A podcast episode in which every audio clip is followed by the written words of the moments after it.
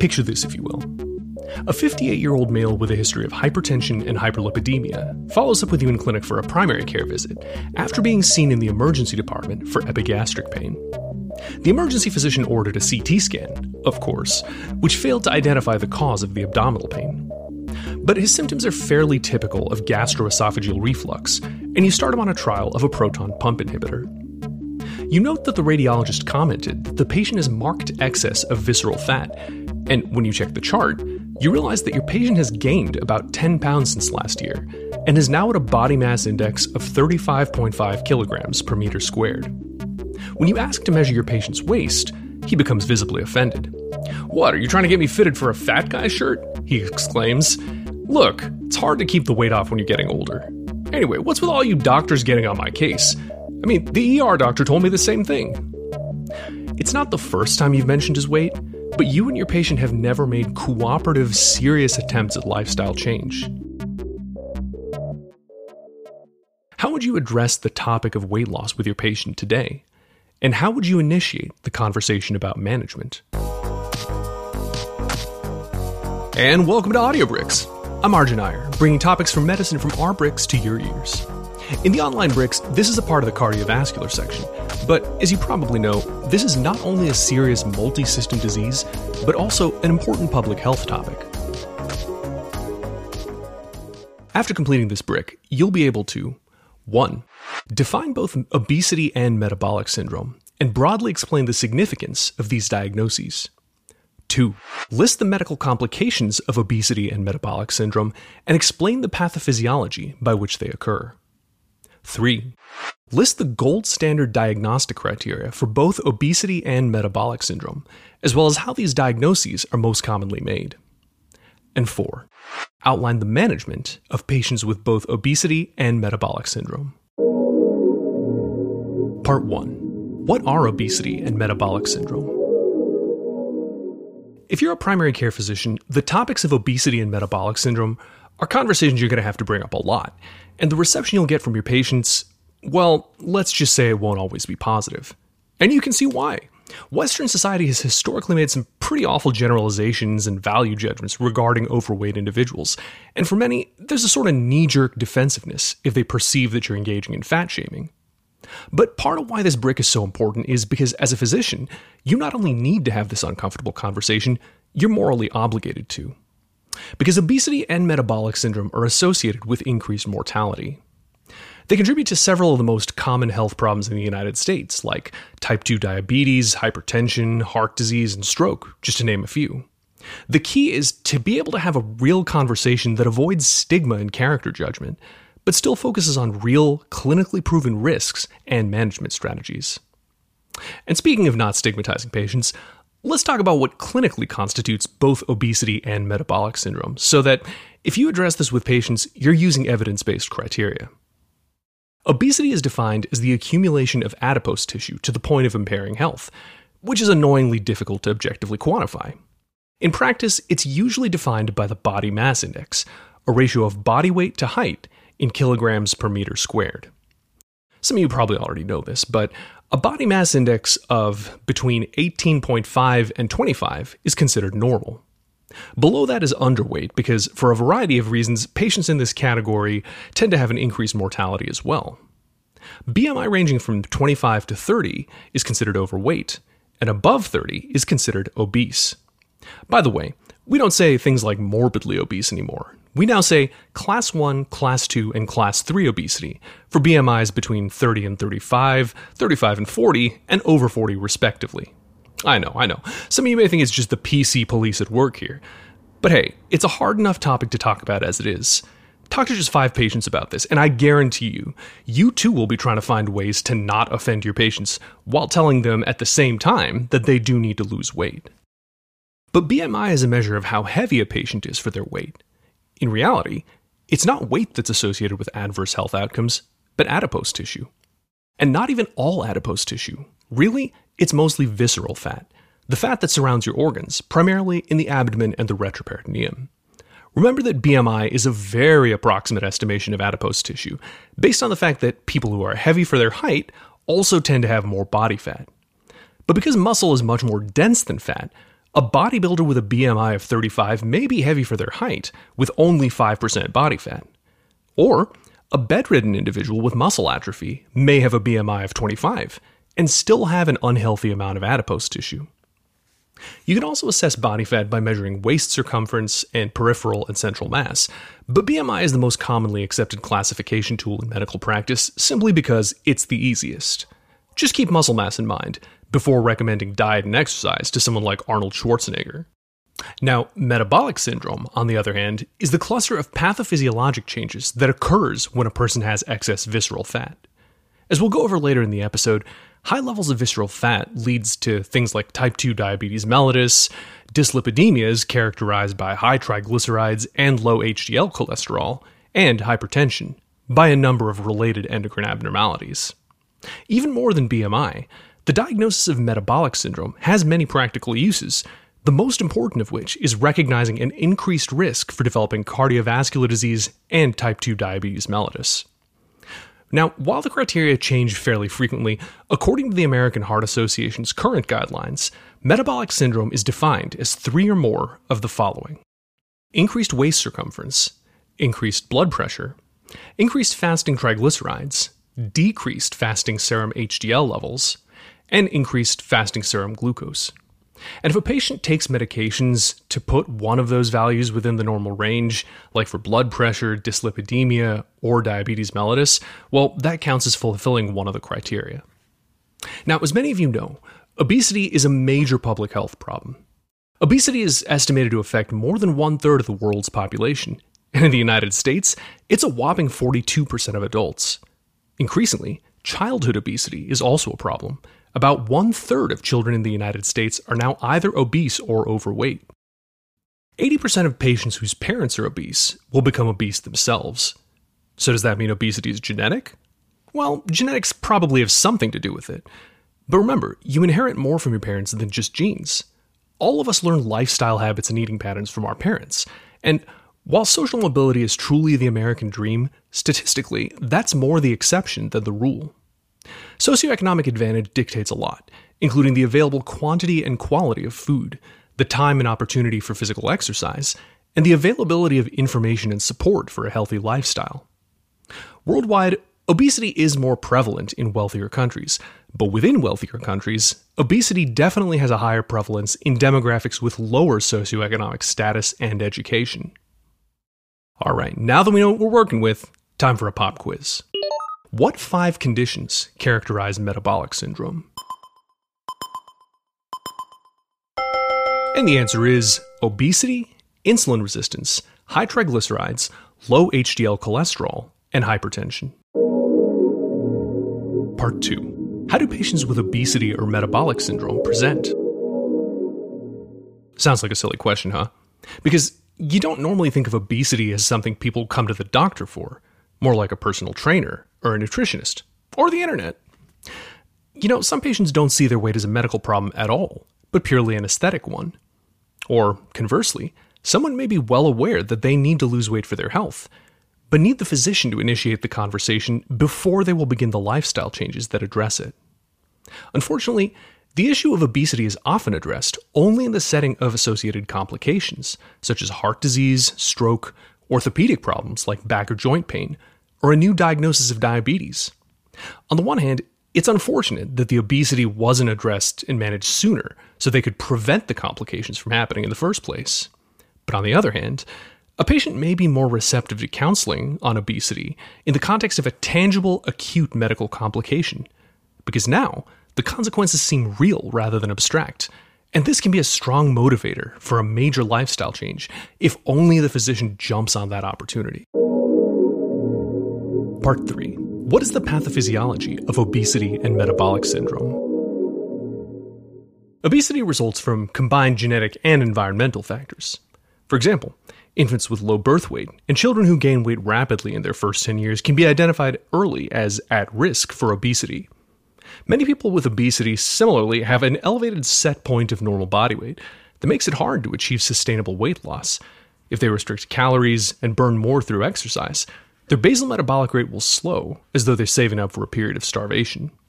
Frustratingly, this set point often does have a genetic component. But no matter what the set point, most patients with obesity at least have the potential to improve their condition with diet and exercise. But back to obesity. Obesity can be classified as primary or secondary based on whether or not it's caused primarily by another condition. Primary obesity is the multifactorial condition that defines most patients with obesity. It's not primarily due to another medical condition. These patients have a complex mix of biopsychosocial factors that contribute to their condition, like diet, exercise, genetics, aging, and other factors.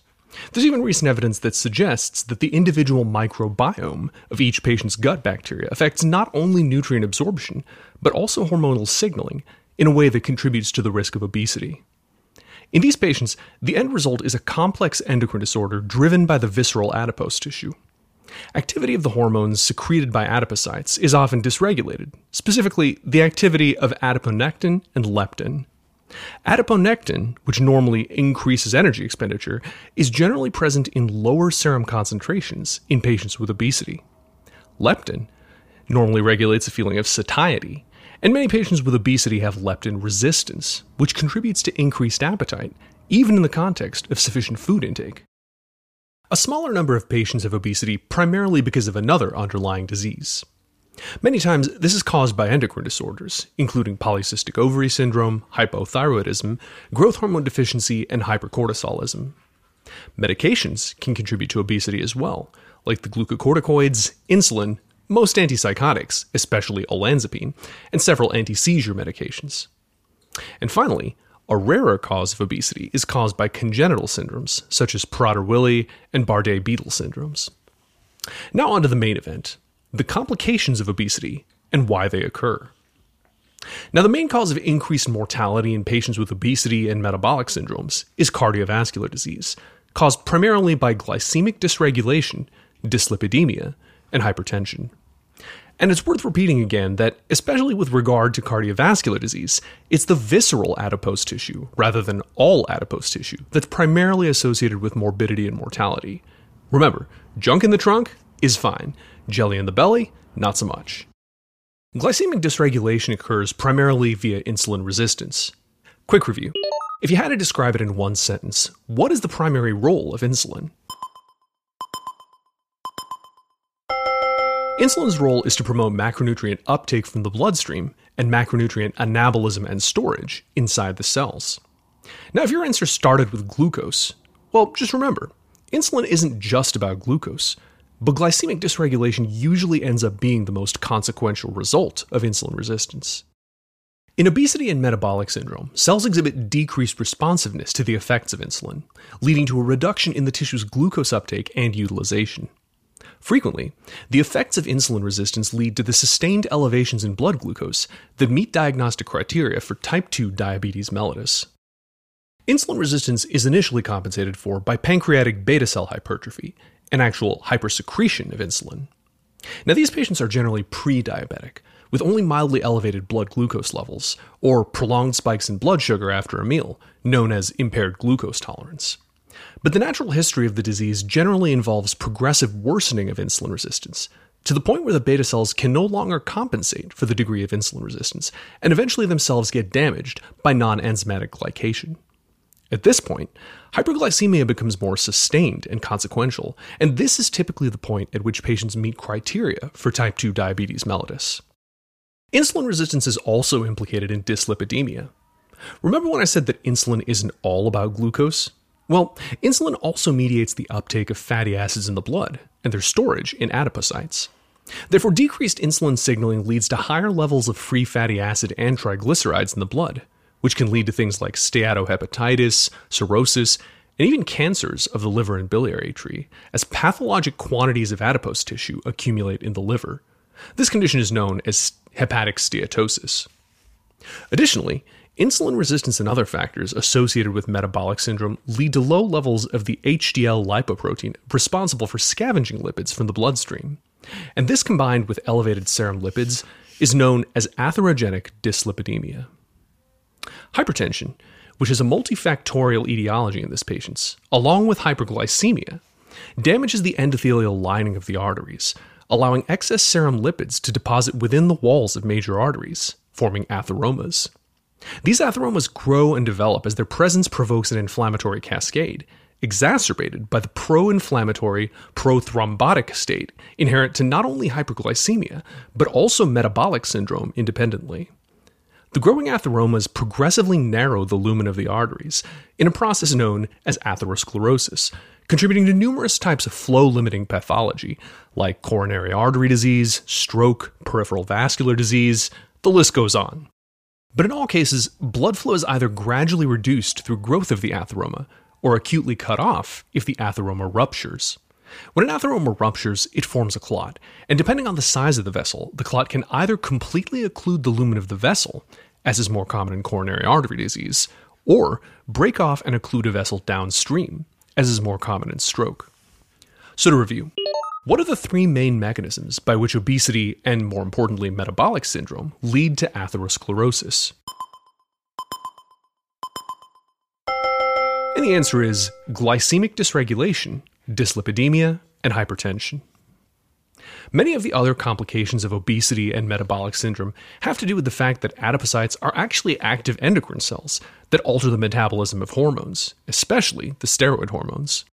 For that reason, excess adiposity contributes to polycystic ovary syndrome, menstrual irregularity, and sexual dysfunction in both males and females. Maternal hyperglycemia leads to fetal macrosomia, which means yo baby done grow too big, and now you need a C-section. Anyway, other diseases associated with obesity, like endometrial cancer and cancers of the GI tract, don't have a single clear mechanism that explains the increased risk. And with some diseases, the sheer presence of excess body weight is what leads to the increased complications in the first place. Now, the most common of these are orthopedic problems like osteoarthritis, degenerative disc disease of the spine, and weirdly enough, gout. In children, obesity contributes to a growth plate disruption of the hip known as slipped capital femoral epiphysis, or SCIFI, to the pediatricians. Respiratory problems are also common complications of increased adiposity. Soft tissue redundancy in the oropharynx leads to obstructive sleep apnea, and both abdominal and thoracic mass make it more difficult to move the diaphragm, leading to what can be functionally classified as a restrictive lung disease. Obesity hypoventilation syndrome in severely obese patients occurs when the work of breathing against the resistance of excess adipose tissue becomes too difficult, and the patient gradually becomes acclimatized to chronic respiratory acidosis, usually limited by renal compensation.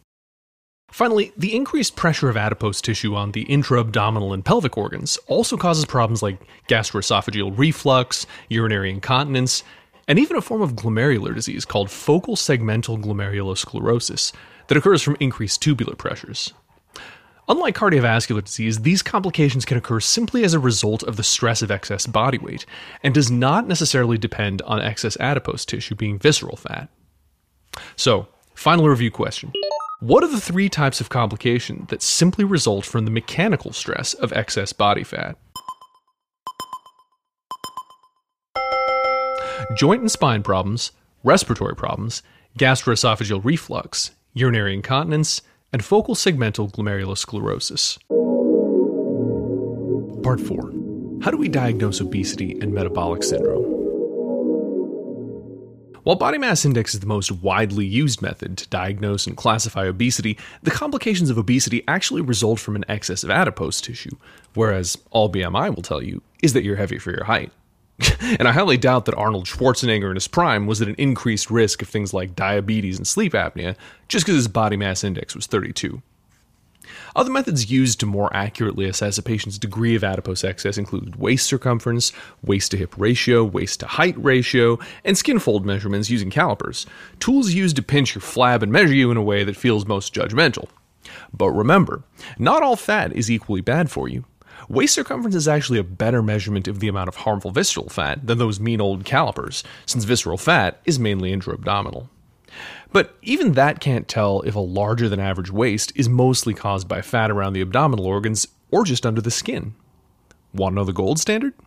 It's actually the measurement of visceral fat at the L4-L5 level, either by abdominal CT or magnetic resonance imaging. Never heard of it before? I don't blame you. Nobody gets put through an MRI just so a doctor can tell them exactly how obese they are. So for all intents and purposes, the body mass index coupled with your subjective assessment of your patient's body composition is generally enough to start providing guidance to the patients that you believe are at risk. Just a review before we move on. What is the gold standard method of diagnosing obesity? And what is the most common? The gold standard is a measurement of visceral fat at the L4-L5 level by CT or MRI of the abdomen and pelvis. But the most common method by far is the body mass index. If the BMI is greater than or equal to 30 kilograms per meter squared, that's considered diagnostic of obesity. Now, metabolic syndrome is much more closely associated with the patient's risk of cardiovascular morbidity and mortality than obesity is, at least defined by the BMI. But that's hardly surprising, given that metabolic syndrome, in its definition, includes both physical measurements and laboratory assessments of metabolism. We went over this earlier in this episode, so let's review this again.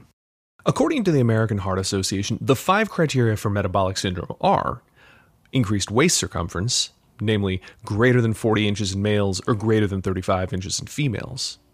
Increased blood pressure, namely a systolic blood pressure greater than 130 millimeters mercury, diastolic blood pressure greater than 80 millimeters mercury, or if the patient requires antihypertensive medications. Elevated serum triglycerides, namely a fasting value greater than 150 milligrams per deciliter, decreased HDL cholesterol, meaning less than 40 milligrams per deciliter in males and less than 50 milligrams per deciliter in females, and fasting plasma glucose, meaning greater than 100 milligrams per deciliter. A patient needs to meet 3 of those 5 criteria in order to be diagnosed with metabolic syndrome, and if they need medication for hypertension, dyslipidemia, or diabetes, that counts as meeting the criterion. Part 5. How do we manage obesity and metabolic syndrome? So let's get to the heart of it. Now that you know the potential complications of obesity and metabolic syndrome, well, what are you going to do about it? Well, as you probably guessed, lifestyle modifications like diet and exercise are the mainstay of treatment, diet being the more important of the two. Now, there are a lot of theories on specific diets, but the most evidence-based approach is nothing more than simply reducing caloric intake. While calorie restriction and increased exercise should be recommended, even to people classified as overweight, for patients with obesity, the recommended caloric intake is reduced to 800 to 1200 kilocalories per day. And that's about half the normal caloric intake. Sounds hard to maintain? You better believe it is. And maintaining the diet is key. Remember, calorie restriction slows the metabolism, so it can be worse to bounce back and forth between calorie restriction and rebound overeating than no dietary intervention at all. So, depending on your assessment of the patient's ability to stick to a diet, you might actually recommend a more modest goal initially, like reducing the initial intake by 500 kilocalories per day, which is more sustainable for many patients.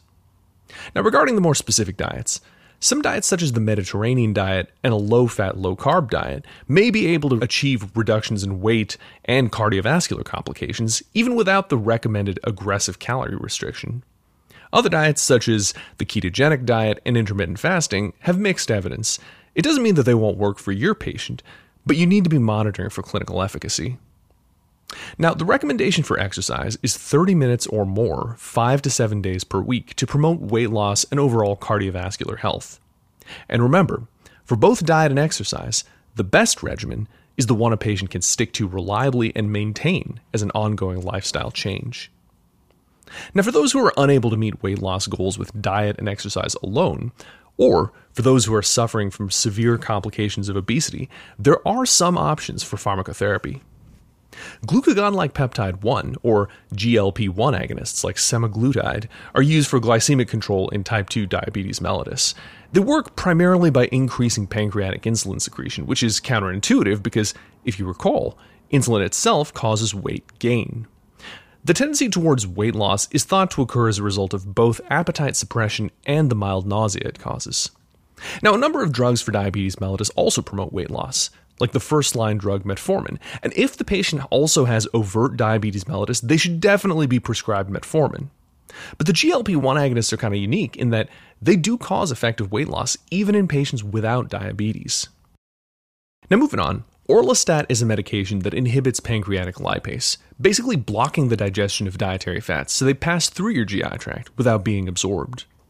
Maybe some of you see the problem with that. Most obviously that it'll predispose you to greasy, oily, stinky stools if you don't follow the directions and ingest high-fat meals. And spoiler alert, the human anus isn't typically as good at holding in oil as it is feces or even water. Of greater physiologic consequence, though, rather than purely social, the presence of large globules of oil remaining in your digestive tract is that fat-soluble vitamins also tend to get trapped inside those globules, passing through into the stool instead of getting absorbed. Now, phentermine is an amphetamine-like drug that increases catabolic activity and suppresses appetite. Now, full disclosure, this drug is FDA approved in combination with the anti-seizure drug topiramate, but I definitely have an opinion on this one. For starters, it's not the first sympathomimetic that's been popular for weight loss. Amphetamines were historically prescribed, like the ones that made Jared Leto's mom have psychotic symptoms in Requiem for a Dream, or ephedra, which is now banned by the FDA after a bunch of people died after taking it. Basically, FDA approved or not, if you're going to use phentermine, you have to be careful to monitor for all of those side effects that you expect from all the sympathomimetic drugs, like tachyarrhythmias, insomnia, psychiatric symptoms, the list goes on. And finally, hydrogels were recently FDA approved for weight loss, and the mechanism is actually pretty simple. It's an expanding gel that makes you feel full by literally filling up your stomach, but it isn't absorbed by the intestines, so it has no calories. It apparently does show promise as a weight loss aid, but you have to make sure to drink tons of water because in order for the hydrogel granules to fill up your stomach, it has to absorb a ton of water.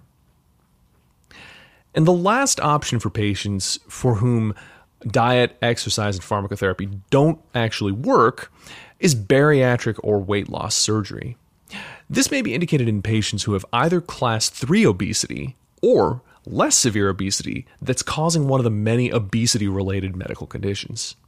Now, the indications and the efficacy vary somewhat, but surgical interventions generally work by either restricting stomach capacity, altering GI hormone signaling, or limiting absorption of nutrients, or some combination of the three. Restrictive procedures include the endoscopically placed intragastric balloons and the laparoscopically placed gastric band, both of which decrease the space available for the stomach to fill. These restrictive procedures are reversible, but they are also significantly less likely to achieve sustained weight loss. Sleeve gastrectomy involves stapling the fundus of the stomach closed so that food passes through a small tubular region of the stomach. And while it seems like it'd be purely restrictive, it actually does induce substantial changes to hormonal signaling that increases satiety and improves glycemic control. Finally, there are a number of procedures that work primarily by malabsorption that involve preventing digestion and preventing food from passing through portions of the small intestine. The most well-known of these is the Roux-en-Y gastric bypass, in which food passes through the esophagus and cardia of the stomach, but is surgically routed straight into the middle of the jejunum, bypassing the stomach, duodenum, and a large part of the jejunum itself. And this has profound effects on the restriction of food intake, hormone signaling, digestion, and absorption. It's also a very technically difficult procedure, meaning that fewer surgeons can perform it, at least not without major risks of complications. And the malabsorption can cause major nutritional deficiencies unless the patient's diet and supplements are closely monitored. And that's a wrap. Let's recap now to see what you learned about obesity that you can now pass on to your patients. First, can you define obesity and metabolic syndrome?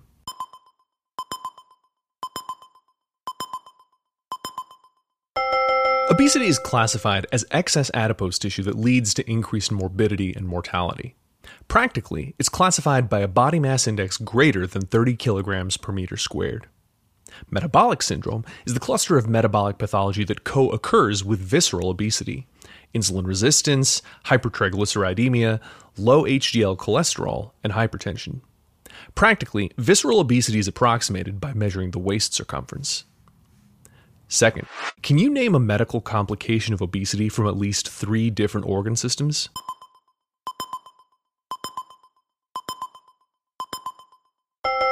The main cause of increased mortality associated with obesity is from atherosclerotic disease, which leads to coronary artery disease, stroke, and peripheral artery disease. The major risk factors associated with those are those associated with metabolic syndrome, diabetes mellitus, hypertension, and atherogenic dyslipidemia. Other common complications include accelerated joint and spine degeneration, sleep apnea and hypoventilation, gastroesophageal reflux, urinary incontinence, and reproductive and sexual dysfunction. Third, can you outline the three main management approaches for obesity?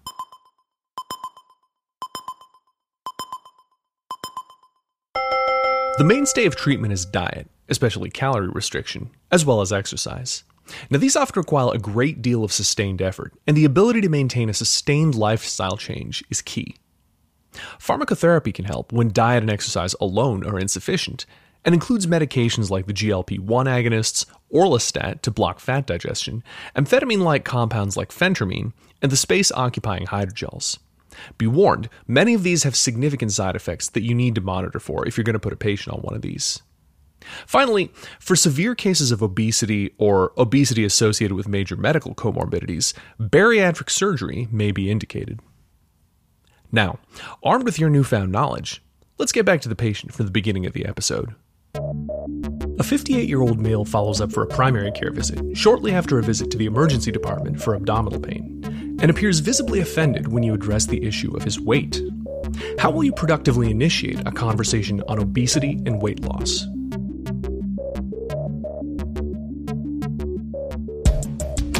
No, you explain, it's not a judgment on your appearance at all. But not all weight gain has an equal effect on your health, and waist measurement is an important medical tool to estimate the most harmful kind of fat, the kind that builds up around your abdominal organs. He reluctantly lets you measure his waist, which comes out to 42 centimeters. You explain to your patient that, given his hypertension, hyperlipidemia, and waist circumference, he meets the criteria for metabolic syndrome. Look, I know there are some people out there that just think of being overweight as a joke, you empathize. Let me assure you, I'm not one of those people. But metabolic syndrome, now that's pretty serious. It's where the fat building up around your organs is quite literally leading to changes in your body chemistry that make things like high blood pressure and cholesterol problems worse. In fact, the abdominal fat putting pressure on your stomach may be even the reason that you're feeling the symptoms of gastroesophageal reflux. When you recommend that the patient cut his caloric intake in half, he laughs and tells you that he's had problems sticking to far easier diets.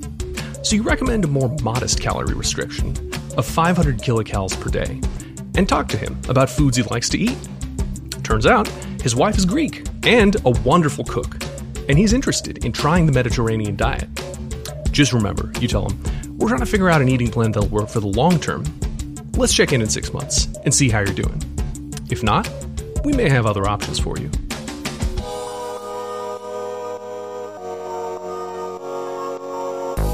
And that's our show. Sorry if this is a bit noisier than usual. I got a new dog that I'm pretty sure also wants to be a podcast star. If you like what you heard anyway, make sure to like and subscribe on Apple Podcasts. Remember, your feedback helps us improve.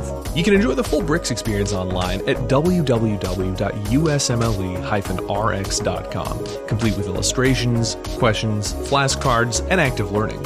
So go check that out if you haven't already. Until next time, friends.